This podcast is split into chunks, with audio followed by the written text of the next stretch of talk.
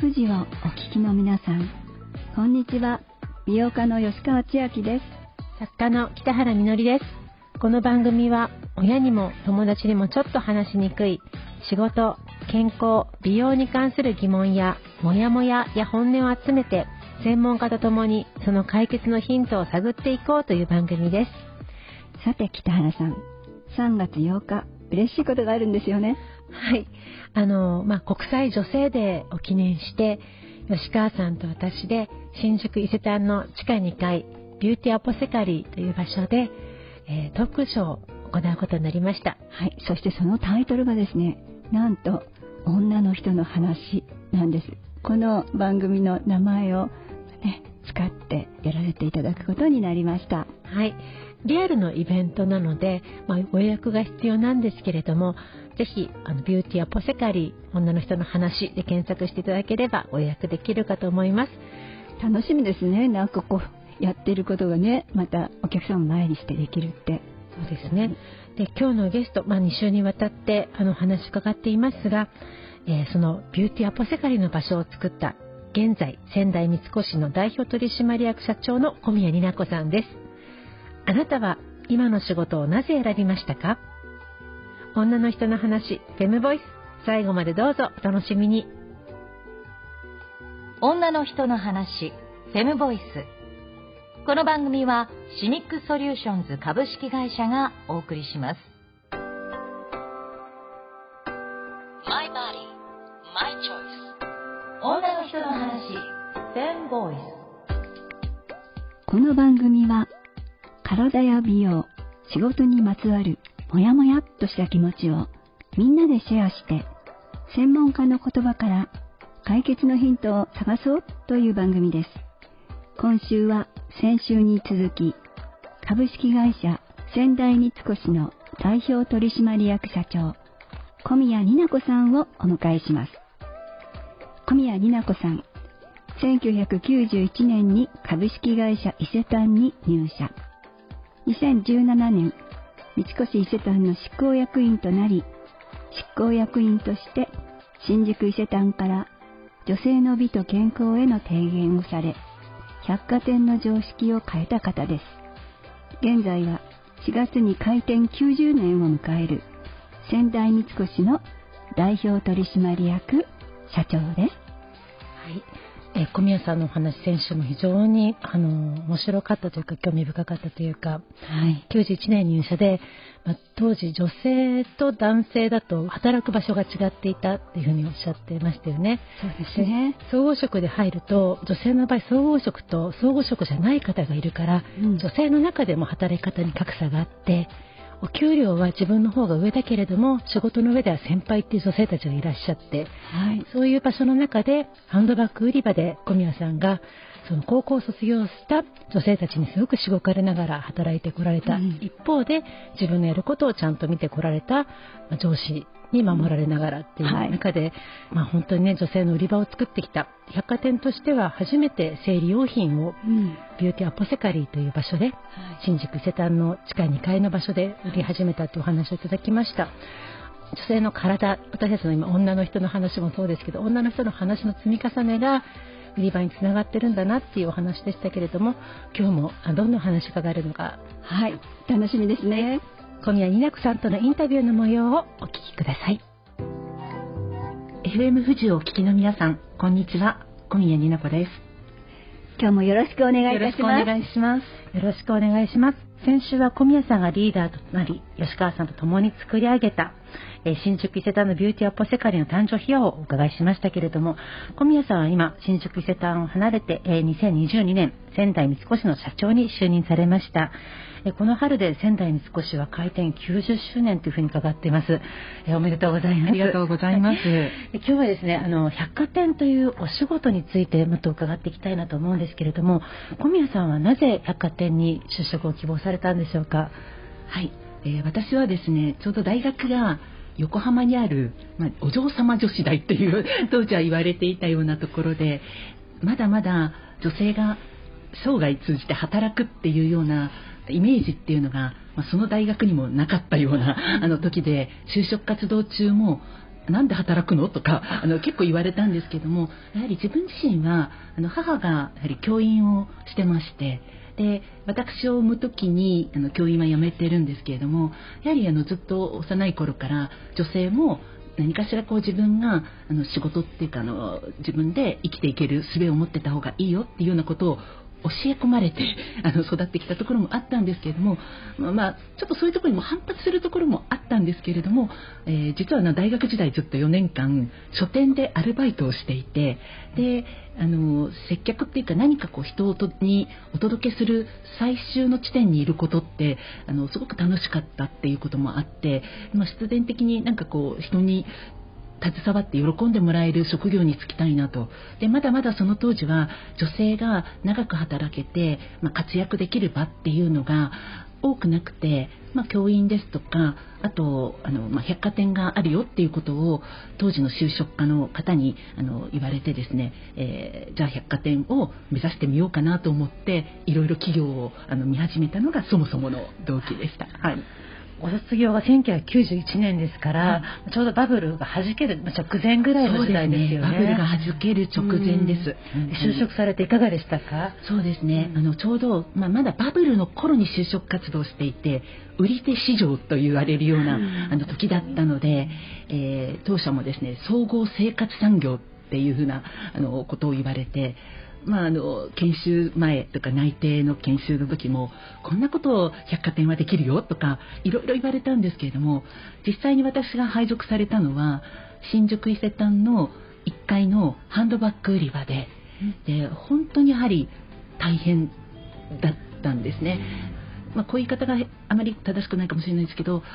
当時入社すると、ま、400名以上の新入社員があのおりましてハンドバッグ売り場にも、え、10名近いあの新入社員が配属されてでそこには大卒は私1人であと単高卒のあの方がいてでも売り場の中には私が22から23で入社していても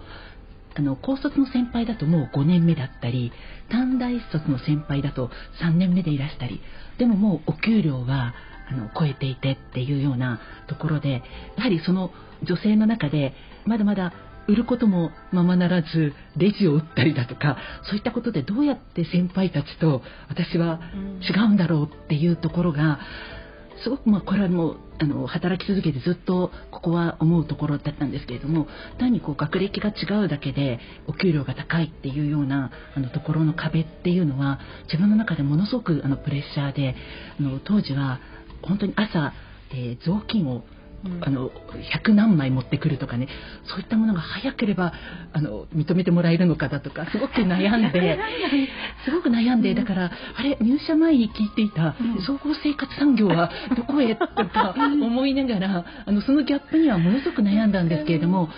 その頃が一番毎日やめたいと思ってました。うん。男性では悩まなくてもいい悩みですよね。男性は皆さん大学卒業で皆さん入ってきていて、はい、どちらかっていうと、まあ、百貨店だと男性社員に言わせると表に出たかったっていう方もいらっしゃったんですけどやっぱり裏の作業が多かったり、うん、販売って実はそんな店頭で売るだけのところじゃなくてゴミ捨てだとか紙袋も必要でお掃除も必要で今思うとすごくわかるんですけれども、うん、やっぱそういったところでどうやって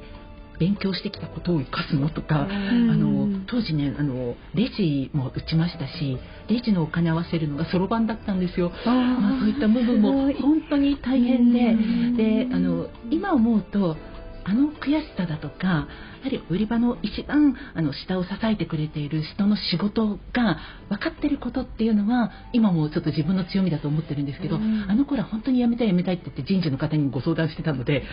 まあ、そういうふうに励まされたんですよ。小宮さんがねマネージャーとかになったら誰よりも下の人の気持ちが分かるマネージャーになるわよってもうそんなのなるためにもなりませんとか言いながら あのいたんですけど、まあ、何年か経ってそれは本当のことだったなと思うようになりましたけど、本当入社した時は聞いていた話となんか違うなっていうののギャップで悩みました。でもそれで続けて本当に良かったですね。でも、ね、ピュアなんだな小宮さんは。本当に。でもなんか人生もそうですけど表舞台ばっかりじゃないですよね。ね。本当に、はい、そういう売り場を支えている女性たちの声っていうのは、うん、その組織の中にどのぐらい届くっていうふうにお考えですか？どのぐらい届く、うんぱりこう立場が上がっていくと、まあ、会議だとかあのそういった場であの代表してある問題があった時にお話できたりすることっていうことが増えたので、うん、やはりこれはあの先週の武藤社長との話じゃないですけれどもこう自分が立場が上がっていったからこそ言えることとかあのあったんだなというふうに思ってるのでやっぱりどうしてもあの売り場の中だけではあの届かないことってあると思っているのでやっぱそれをどう代表して会社のトップの方までつなげていくかっていうのがそういった会議にもっともっとこう女性の数が増えたりっていうことはあの届く道筋になるのかなというふうには思います。なんか上に行くことを拒否する場面も結構ね世の中は多いですけど、はい、やっぱり上に行くからこそみんなの声が届けられるって、はい、なんかそこで頑張ろうっていうのは重要なことですよね。はい、そうですね。さあここで、あのシミックソリューションズの Z 世代の若手社員がレポーターを務める、えー、若手社員レポートご一緒にお聞きいただきたいと思います。今週のレポーターは工藤さんです。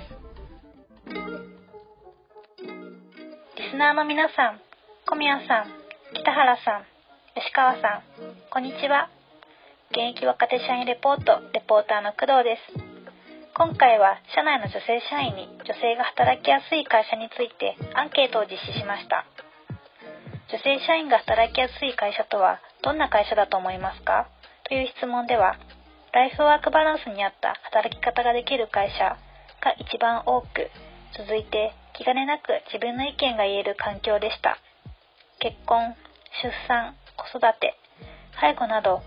家庭環境の変化に応じられるような福利厚生が整った会社の制度も大切ですが、それらを気兼ねなく活用できるような雰囲気づくりも大切だと感じました。自分が今抱えている悩みや思い描くキャリアビジョンを一人で解決しようとするのではなく、相談して寄り添って環境を整えてくれる会社だと女性社員の皆さんも生き生きと働くことができると思います。小宮さんにとって女性社員が働きやすいのはどのような会社だと思いますか？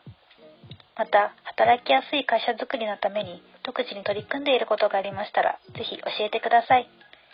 以上、現役若手社員レポートでした。えー、レポーターは工藤さんでした。小宮さん、この結果どうでしょうか？どう思われましたか？はい。あのー、女性社員が働きやすいってどういうことなんだろうってすごく考えたんですけども気兼ねなく自分の意見を言えるっていうのがあの続いて2番目にあったっていうことなんですけど今本当にこれは自分がすごく感じることです。例えば会議とかでも先週のお話じゃないですけど小宮は生理の話しかしないとか何て言うんだろうな会議の中で特別なこと言ってるなんか風変わりなこと言ってるとかなんか女性の意見っていうのがそう思われないような雰囲気っていうかにしていかないとダメだなと思っています。あのよく私も会議の流れを止める発言が多いとかあの 言われたこともあるんですけれどもやはりあのどうしても女性の話し方とかあの女性はわきまえないっていうあの話もありましたけれども、森さんの話ですね。かぶりましたね。あのなんかそう思われて、でも、本当はいろんな話し方する人がいて、あのこそ議論って進んだりだとか新たな視点ってあるなというふうに思ってるのでやっぱり言いやすいとかあの言い方がどうとかあの流れ崩すとかそういう観点で見ないような雰囲気があの出るともっともっとやはりあのずっと私も言われてたんですけど清だか合わせ飲めないとかね。あの一回小宮はこの辺で喋るから一回飲み込んで考えてから喋りなさいっていうことももちろんそれも大切な場面もたくさんあったと思うんですけれどももう少しその気楽に思ったこととかが言えたら本当に悩みだとかあのこの人にこれ言っていいのかなとか言っちゃいけないのかなだとかそういったものがない会社になるんじゃないかなって思っています。本当に私家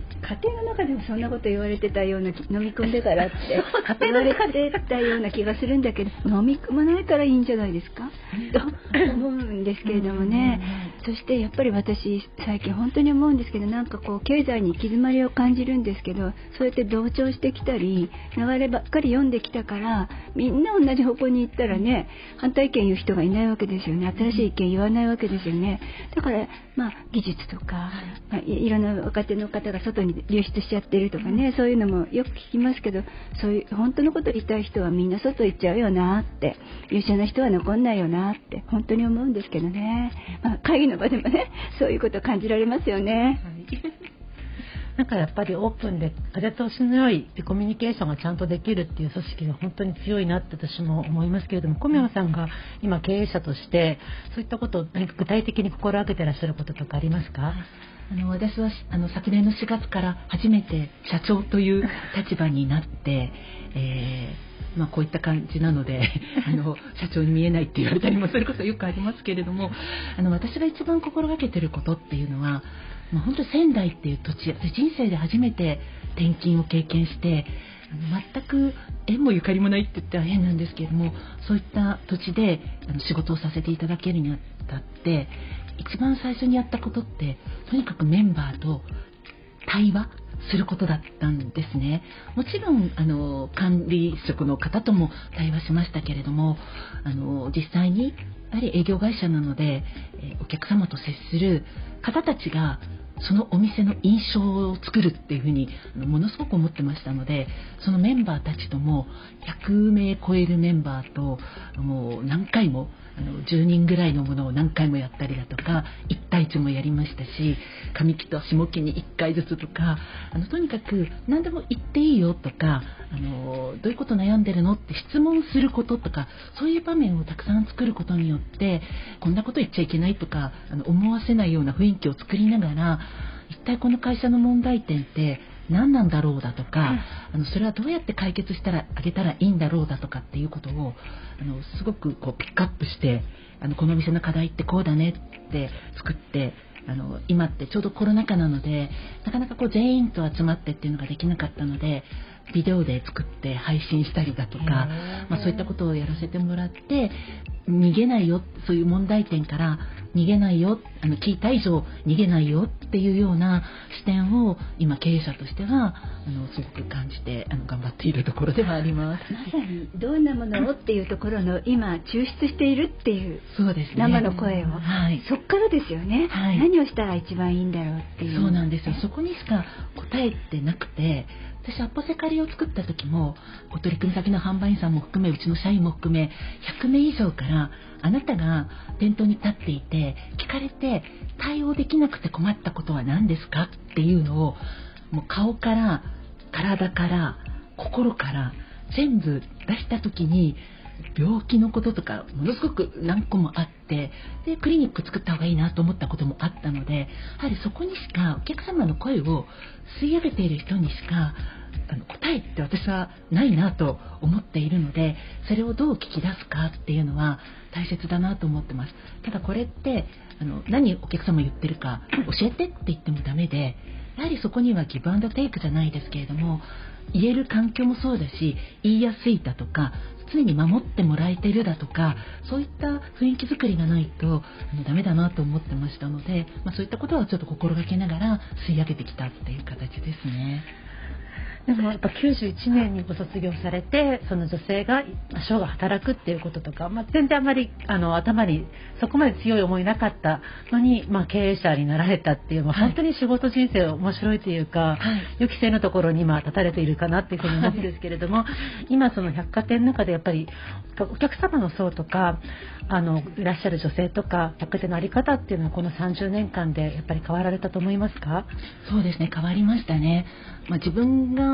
あの営業部門で最前線に行って一番変わってきたことってすごく入社した頃のあの私のお客様に対するイメージっていうか、うん、特に女性のお客様多かったんですけれどもで他者目線っていうのがものすごく多かったんですよね。これを持ってると安心とか、うん、これを持ってるとこういうふうに自分は思われるだとか、うん、あのそういったものでこう自分を装おうとしてらっしゃる方が多かったように感じるんですけれどもあのやっぱりバブルはじけてきてであのリーマンとかあって心身ともにこう疲れてくると装うことだけじゃなくてやっぱり自分が楽なこととか自分が気持ちいいことっていうのにすごくお客様の関心が変わっていってそこからあの私に合うものはどれかしらっていうようなあのお声っていうのが多くなったというふうに思います以前は流行ってるのはどれかしらだったと思うんですけれどもそういったお客様の声が多くなった自分目線が多くなったことっていうのはあのすごく強く感じています。時代とともに消費の在り方とか生き方とか変わっていく中を本当にそこをねあの見られてきたお仕事だったんだなっていうふうに思いますけれどもえ今年で90年のえ仙台三越何かインフォメーションとかイベントとかあったらぜひ教えてください、はい、あの90周年を4月1日に迎えます。4月1日から来年の3月の31日まで1年間、9タームぐらい山を作りながらあの今までやったことがないあのプロモーションだとかあのやっていきます。で特に今回は、まあ、自分自身の経験でもそうだったんですけれども、えー、若手社員やっぱり今度10年後って100周年なんですよね。あのその時に会社の中心を担うような世代の、えー、方たちに企画ですとかあの考えてもらうことをプロジェクトチームを作ってまだちょっと発表できないことがちょっと多くてなんですけれどもあのその視点でこんな人と組んだら面白いとかあのやってもらっていますのでぜひご期待いただきたいと思います。楽しみですね。もう多分これ始まっているので仙台三越すでに行った時にもう雰囲気が違うでしょうね、うん、人の作る雰囲気とかって。そうですね、ね、そうなるといいなと思っています。あの小宮さんのお話本当に面白くて、またあのぜひ来週もお話続きを伺いたいと思います。今日は本当にありがとうございました。ありがとうございました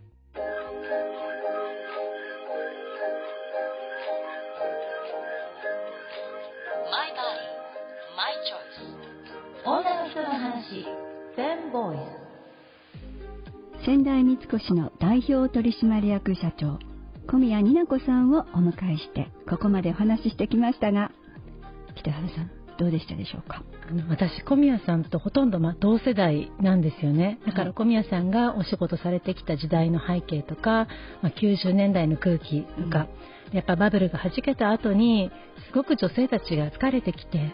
その仕事も家庭もっていうそれはもしかしたら女性たちが望んできたことかもしれないけれども仕事も完璧にやらなきゃ家も完璧にやらなきゃ余計疲れてしまっていくっていう、はい、そういった時代の中でじゃあデパートとかどういうふうにあの物を売っていくんだっていうこととか消費する側の女性たちの意識の変化とか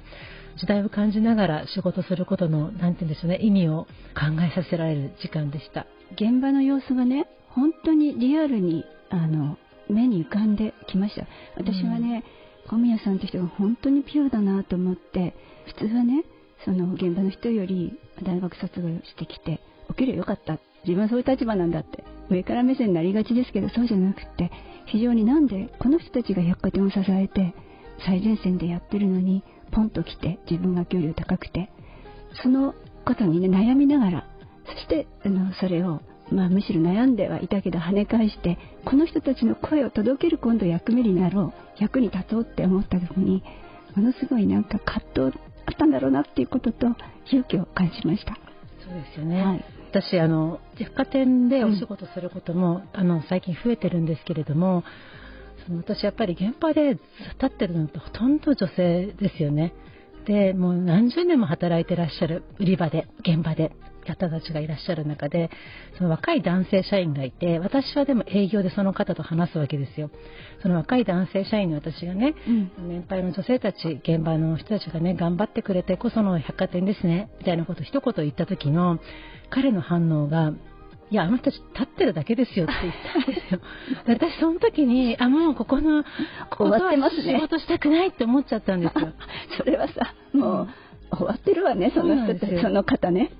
だからやっぱりでもそういう目線でその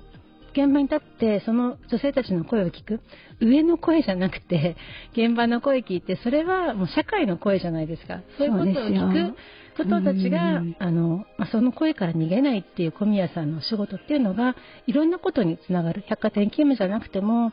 本当日々ね、物を売る仕事だったりとか、スーパーで働いてらっしゃる方とか、で、このラジオを聞きながらもしかしたら 働いてらっしゃる方もいらっしゃるかもしれませんけども。そうです。うん、あの、働いてる人に支えられてるし、ね、頭下がることばっかり、なんかそれを素直に受け止めないと、あの未来はないですよ。そうやっぱなんか聞いた以上逃げないっていう、その声の力っていうのを今日すごく感じさせられました。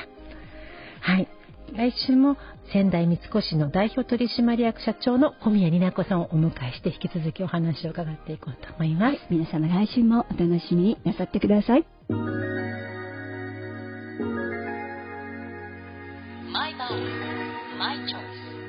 女の人の話フェムボイス女の人の話フェムボイスいかがでしたか？あなたの声も聞かせてください。